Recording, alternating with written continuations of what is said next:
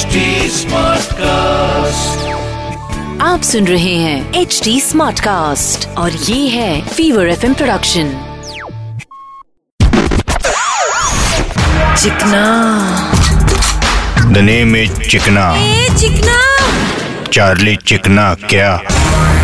जय जय महाराष्ट्र माझा उघर जा महाराष्ट्र माझा.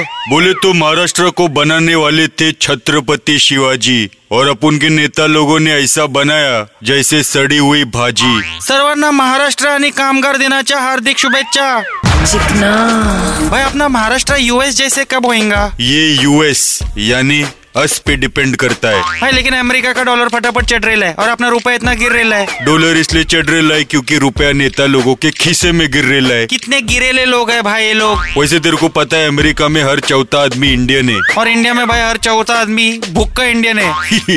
बरोबर। लेकिन महाराष्ट्र अपना अमेरिका से ग्रेट क्या?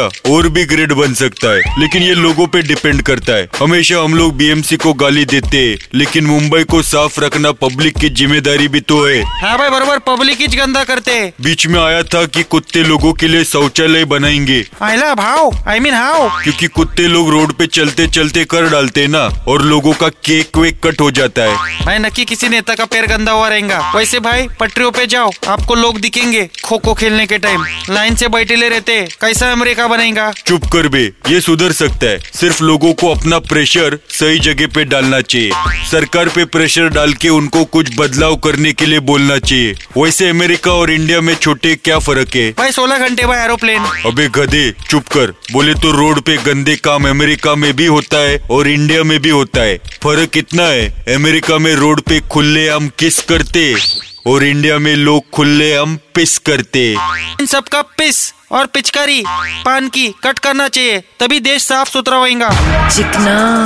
द नेम चिकना। ए चिकना। चार्ली चिकना क्या?